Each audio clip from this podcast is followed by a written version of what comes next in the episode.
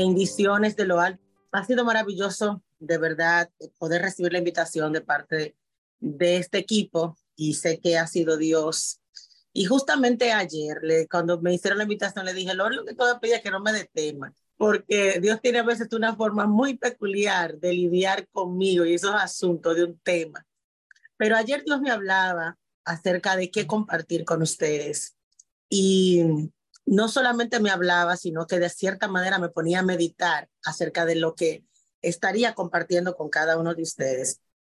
Y yo pienso eh, que las cosas del Señor son, son, son impresionantes. Quiero que vayan conmigo al libro de Primera de Corintios, en el capítulo 1, versículo 27 al 31. Y yo quiero que junto conmigo podamos leer lo que dice aquí. Dice, sino que lo necio del mundo, yo quiero por favor que prestemos atención a cada palabra. Dice, sino que lo necio del mundo escogió Dios para avergonzar a los sabios. Y lo débil del mundo escogió Dios para avergonzar a los fuertes. Y lo vil del mundo escogió Dios para y lo menospreciado escogió Dios. Esto para deshacer lo que es, a fin de que nadie se jacte en su presencia.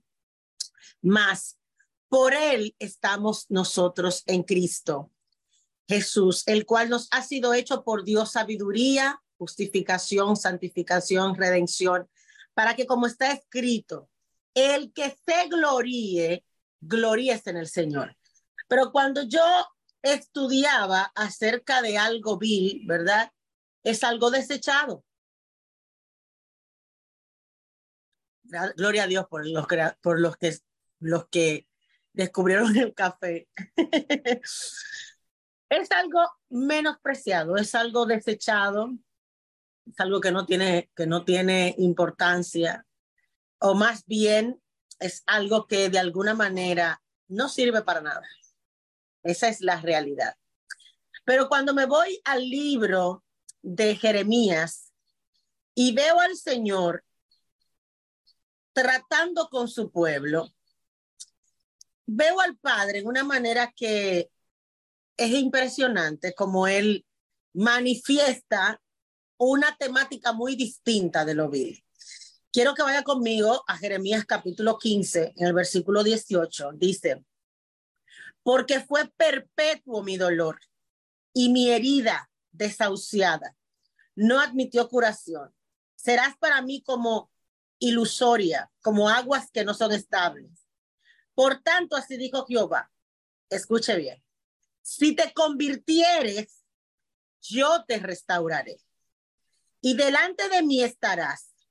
Y si, preste atención, y si entre sacares lo precioso de lo vil, serás como mi boca. Conviértanse ellos a ti y tú no te conviertas a ellos. Cuando yo leía esto, yo meditaba acerca de la naturaleza del Padre, del carácter de la naturaleza de Dios. Note usted cómo Él nos muestra en Primera de Corintios lo que Él ha hecho.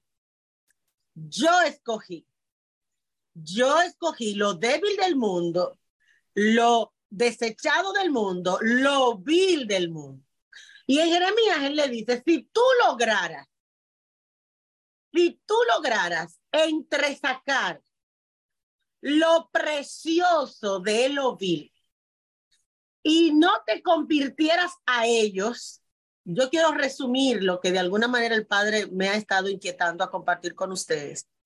Yo meditaba cuando leía esto acerca de estas situaciones, de esas circunstancias, de esas cosas que en ocasiones nosotros vivimos, que consideramos en ocasiones desgracias, que consideramos circunstancias adversas, que consideramos a como algo que puede venir a tu vida para acabarte o para destruirte, como aquello que de alguna manera vino para sacar algo de ti.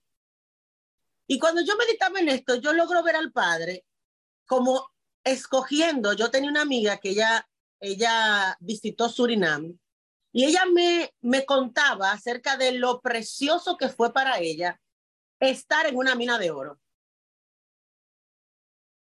Y ella me decía, ¿usted sabe cómo es que se extrae el oro? Y me contaba la experiencia que ella vivió en el lugar y lo, y lo, impresionante que era para ella ver a cada uno de los trabajadores de las minas. Ella decía que veía el sucio en las manos, veía cómo dentro de las manos, impresionantemente, estaba el sucio en el rostro, en la ropa, porque ellos estaban dentro de algo vil buscando algo precioso. ¿Cuántas veces nosotros nos encontramos dentro de circunstancias y no logramos ver lo hermoso? Es impresionante cómo el Padre escoge, dice que Él nos escoge, o sea, escogió lo necio. Algo necio es, de alguna manera, entrando al, punto llano, sin entrar en muchos niveles de profundidad, algo necio escogido. Pero no solamente eso, algo vil, algo débil, algo que de alguna manera para cualquiera no tendría razón de ser ni importancia. Y, de, y, eso escogió Dios para buscar lo bueno que dentro Él colocó. Todos sabemos que la caída y que el pecado en nosotros causa podríamos decir que coraza, podríamos decir que sucieza, pero Dios escoge nuestras vidas en qué postura, en qué posición nos encontrábamos cuando Dios nos escogió. Buscando lo que Él depositó. El mundo ha venido para provocar en nosotros cuántas, cuántas capas que pueden llevarnos a ensuciar, cuántas situaciones que han podido venir a dañar. Sin embargo, Dios hace un espacio en medio de todo lo sucio, en medio de todo lo dañado, de nuestras malas acciones, de nuestros pensamientos, de nuestra falta de perdón, de, nuestra incapacidad de poder ser y dar amor. De ahí, y él dice, yo escojo esto para, para avergonzar, yo escojo esto para hacerlo fuerte. Yo escojo esto para que de alguna manera deshacer y hacer de nuevo. Vemos a un Dios con capacidad y con una naturaleza y un carácter que definitivamente comparte con sus hijos. Es inevitable no pensar que este es el carácter del Padre en nosotros, escogiéndonos para que de alguna manera, por eso dice su palabra, quedemos por gracia lo que por gracia nosotros recibimos. Pero también miremos, miremos a través de la gracia muchas de las cosas que a nosotros nos suceden. ¿Cuántos de nosotros somos capaces de poder ver algo dañado y sacar lo bueno de lo dañado? Vámonos al punto en donde de alguna manera nosotros a veces no entendemos de dónde nos sacó Dios lo que éramos antes de venir a Él, considerando nuestra, primero, incapacidad de poder limpiarnos a nosotros mismos. Solamente el Padre puede lograr eso. Pero la naturaleza del Padre en nosotros puede ayudar a mirar dentro de lo vil, dentro de lo desechado y dentro de lo menospreciado lo que Dios puede colocar. Esto quiero que lo extrapolemos a situaciones de nuestra vida, pero que también lo extrapolemos a personas que nosotros en determinado momento llegamos a pensar y llegamos a desechar y llegamos a decir, yo dudo, es que mira, es que lo que Dios, para que Dios agarre y haga algo con esa persona, eso te hace olvidar que usted era menospreciado, era vil, desechado, estaba sucio, estabas en pecado y de alguna manera Dios te escogió.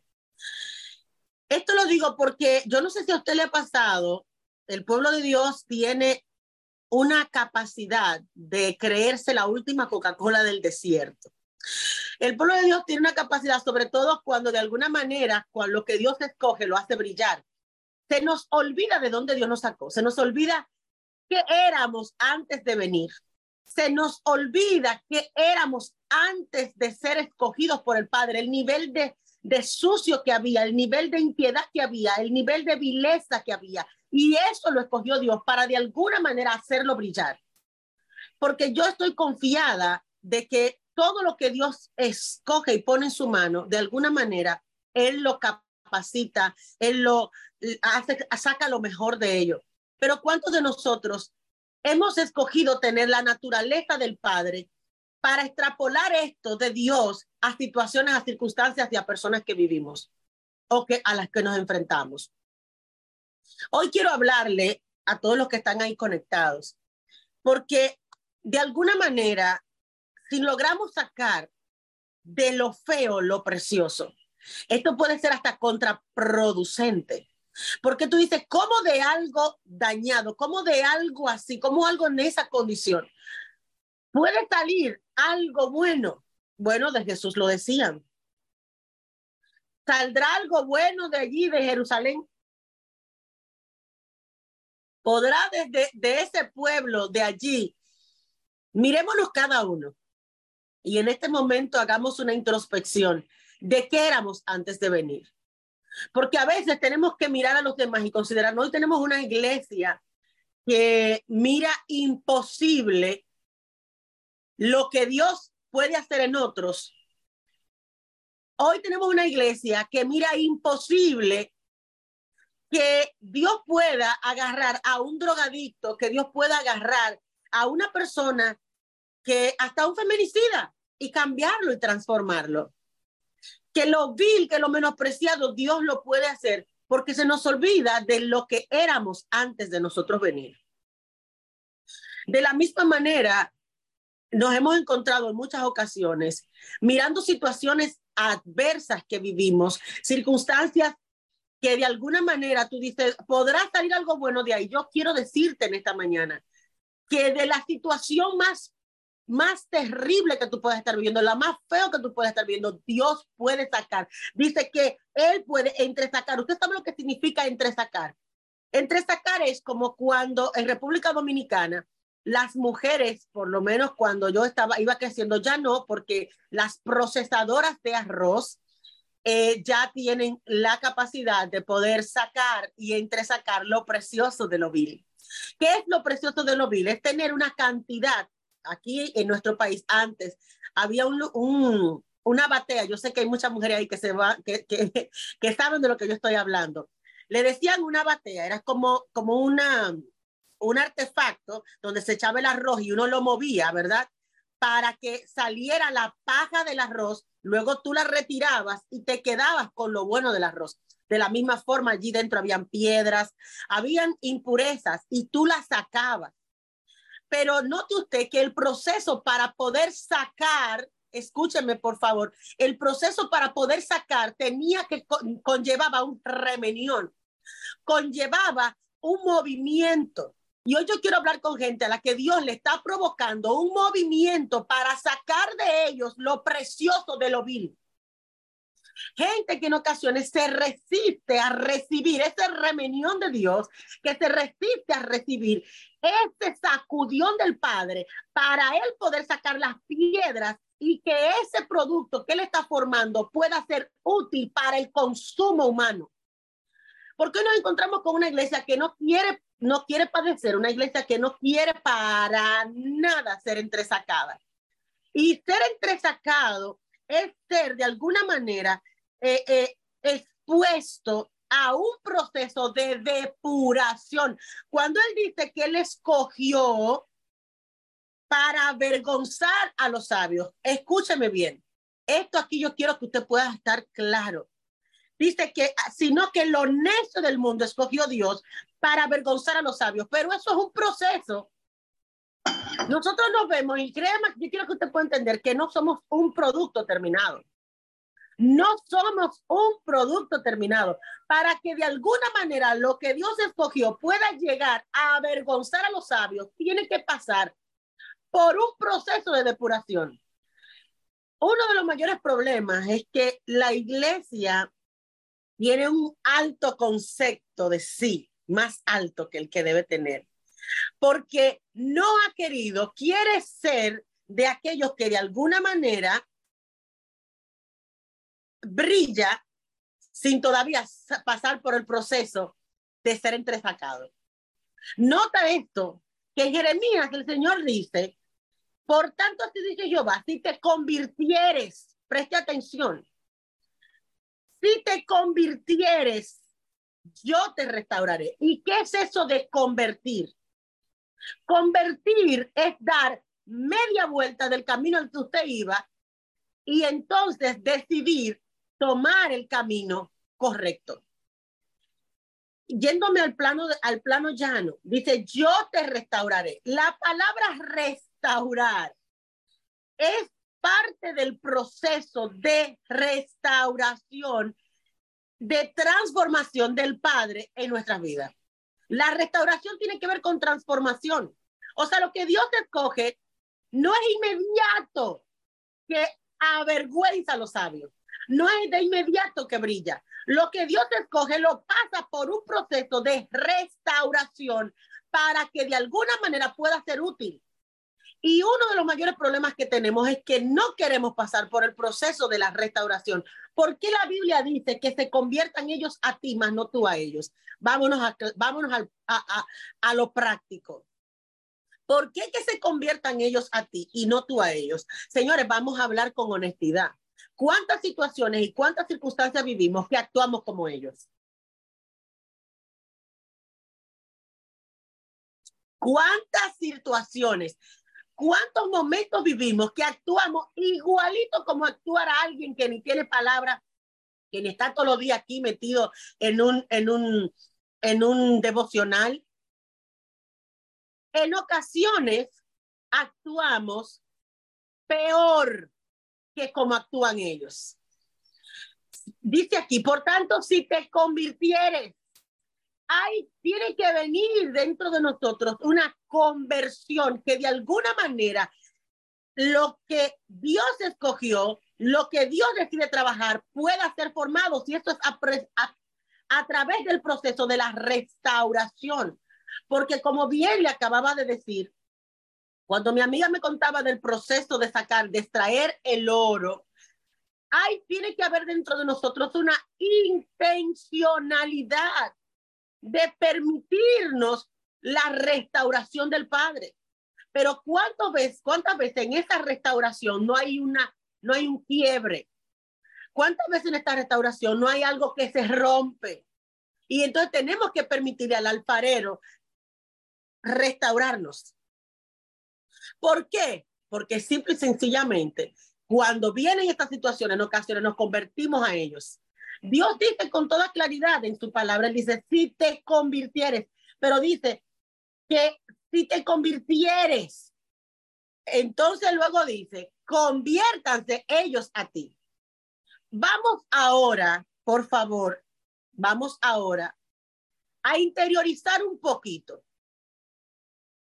Si de las, escoges cinco o seis personas que tú tengas a tu alrededor si se convirtieran a ti.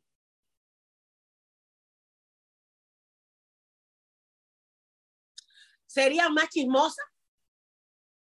¿Serían más calumniadoras? ¿Serían más objetadoras de la soberanía de Dios?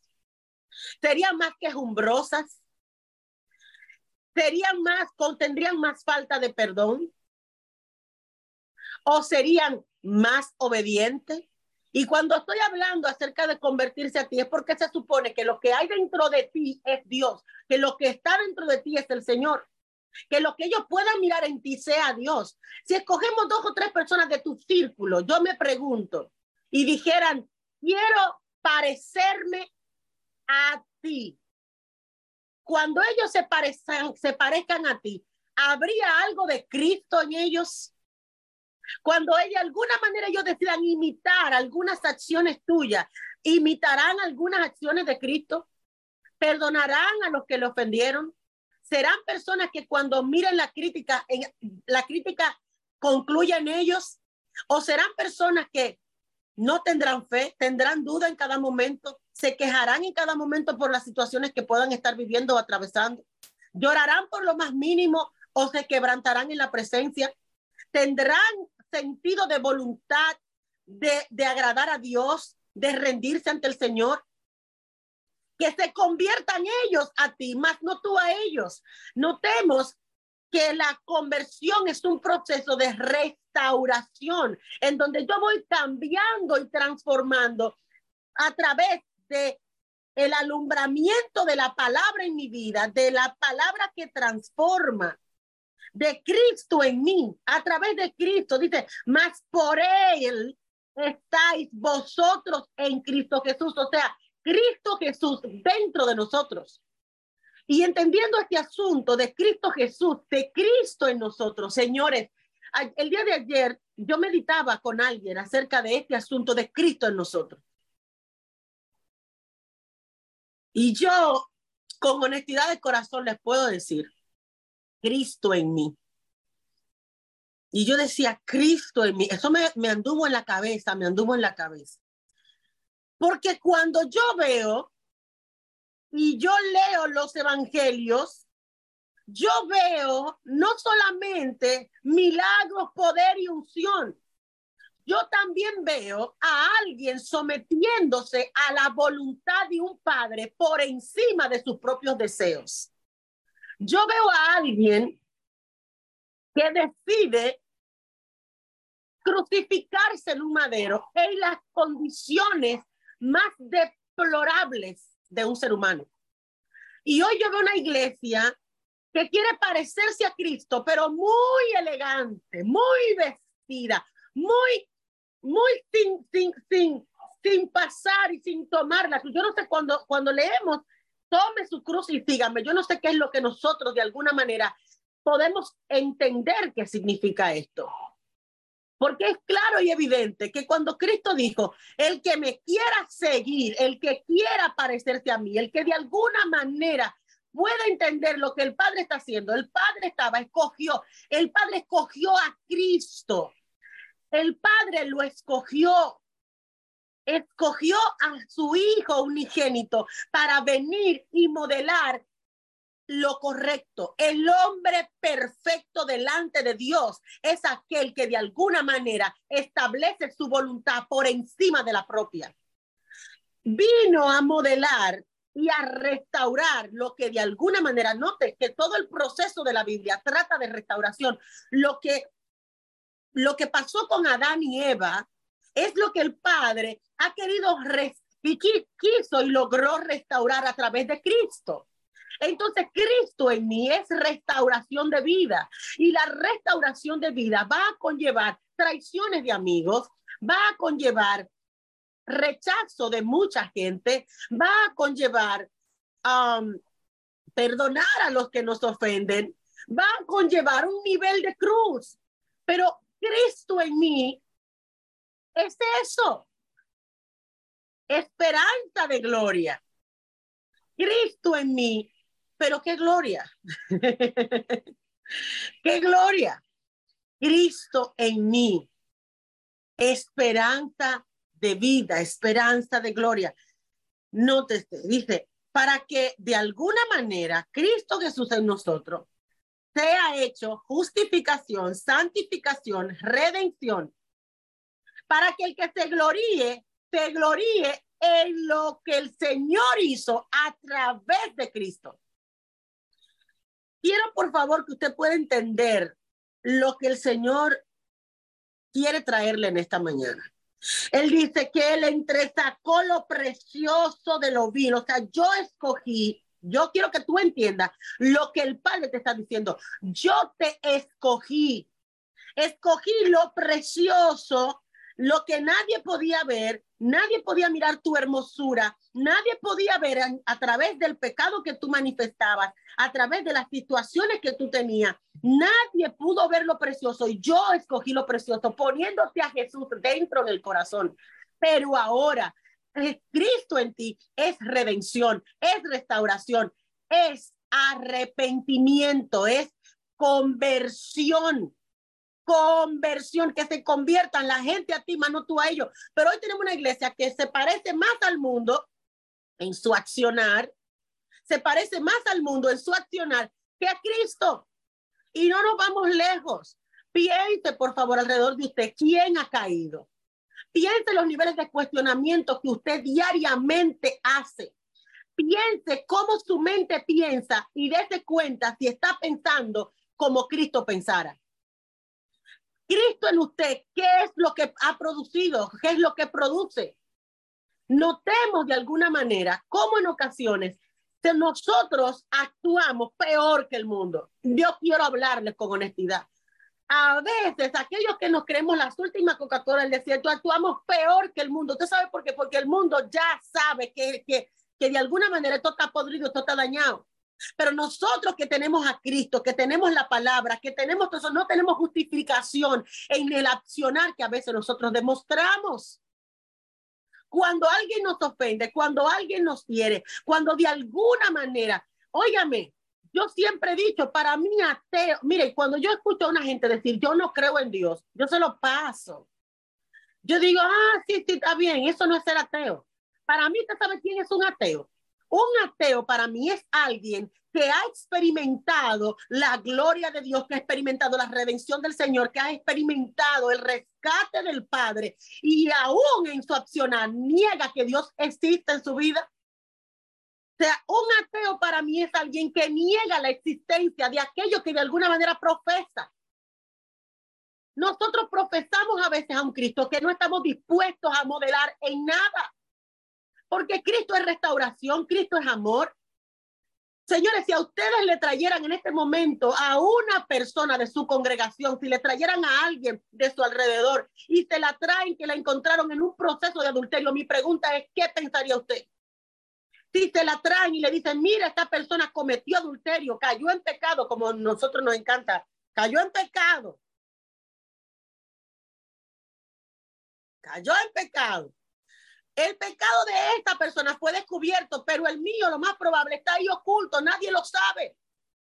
Y somos propensos a decir a pedrela, no lo decimos de boca, pero nos sentamos, ¿usted sabe con qué? con el primer hermano a decir, y tú supiste, y tú viste, y tú esto, y tú aquello, y nos acabamos ese hermano, lo picoteamos, es como si agarráramos, yo decía en estos días, como si tú agarraras una mesa, picoteas a tu hermano y te lo comienzas a comer. Entonces yo me digo, yo digo dentro de mí, ¿qué diferencia hay de nosotros a una prensa amarillista? ¿Qué diferencia hay? Si cuando alguien de nuestra congregación comete alguna situación que para nosotros es un escándalo, Dios no se escandaliza de eso porque Él escogió, no se escogió de lo vil y lo menospreciado. Él te escogió a ti de lo vil y lo menospreciado. No te creas tan, no te creas la última, el último arroz procesado. Porque escúchame, estas situaciones que vienen a tu vida vienen para que tú te conviertas. Para, yo siempre digo, la caída de una gente Usted sabe qué es lo que manifiesta. Manifiesta, manifiesta el carácter mío más en ocasiones que el de esa persona, porque esa persona pudo tener un momento de debilidad. Un momento de debilidad y levantarse y restaurarse, pero va a probar el carácter de Cristo en mi vida. Si yo soy capaz de seguir escribiendo, de darle continuidad a lo que Dios está formando en mi vida y simplemente decir, vaya, si no peque más, el carácter de Cristo en mí, ¿qué me lleva a hacer? ¿Mm? ¿Qué me lleva a hacer? Entonces, hoy nosotros experimentamos el haber sido escogidos por Dios, pero tenemos que manifestar que lo vil y lo menospreciado Dios escogió. ¿En qué forma yo lo manifiesto? Cuando doy por gracia lo que por gracia yo he recibido. Cuando logro entender quién era yo antes de que Cristo me escogiera. Cuando logro, cuando logro mirar a mi hermano en la misma proporción y condición que Dios me vio. Cuando veo las situaciones y las circunstancias y logro ver lo bueno que hay a pesar de que no se ve. Tengo que concluir. Y no me quiero ir sin decirles que uno de los mayores problemas que está enfrentando la iglesia hoy en día es que quiere quiere vivirla, quiere estar experimentar niveles de cruz desde abajo. Mucha gente no quiere ser colgada, pero mucho menos quiere ser puesta en desnudez. Señores, experimentar cruz es experimentar desnudez. Cristo fue desnudo a la cruz. Y hoy tenemos una iglesia que quiere ir vestida y embellecida a la cruz. Pero te tengo noticias. Lamentablemente, el que quiera tomar la cruz de Cristo va a experimentar niveles de desnudez. Dígase, tu corazón quedará al descubierto. Muchas veces tus pensamientos saldrán por tu boca. Muchas veces las manifestaciones de tu carácter. Y todo ello para que de alguna manera tú conviertas eso y puedas lograr la transformación de Cristo a través de la escogencia de lo vil para llegar a ser algo precioso delante del Señor. Entonces, amados, si en algo nos vamos a gloriar, gloriémonos en el Señor. Nada bueno había en mí antes de que Dios me escogiera y de alguna manera pudiera ver dentro de mí algo bello. Y no porque hubiera algo bello, sino porque Él iba a hacer algo bello de lo malo que estaba viendo en mí. No miremos a los demás con incapacidad de, de, de, que Cristo lo haga, porque si Él lo hizo conmigo, lo puede hacer con otro. Pero sobre todas las cosas, entendamos quiénes éramos y aún cómo manifestamos lo de Cristo cada día en cada proceder de nuestro accionar con nuestros hermanos. Que Dios les bendiga y que Dios les guarde.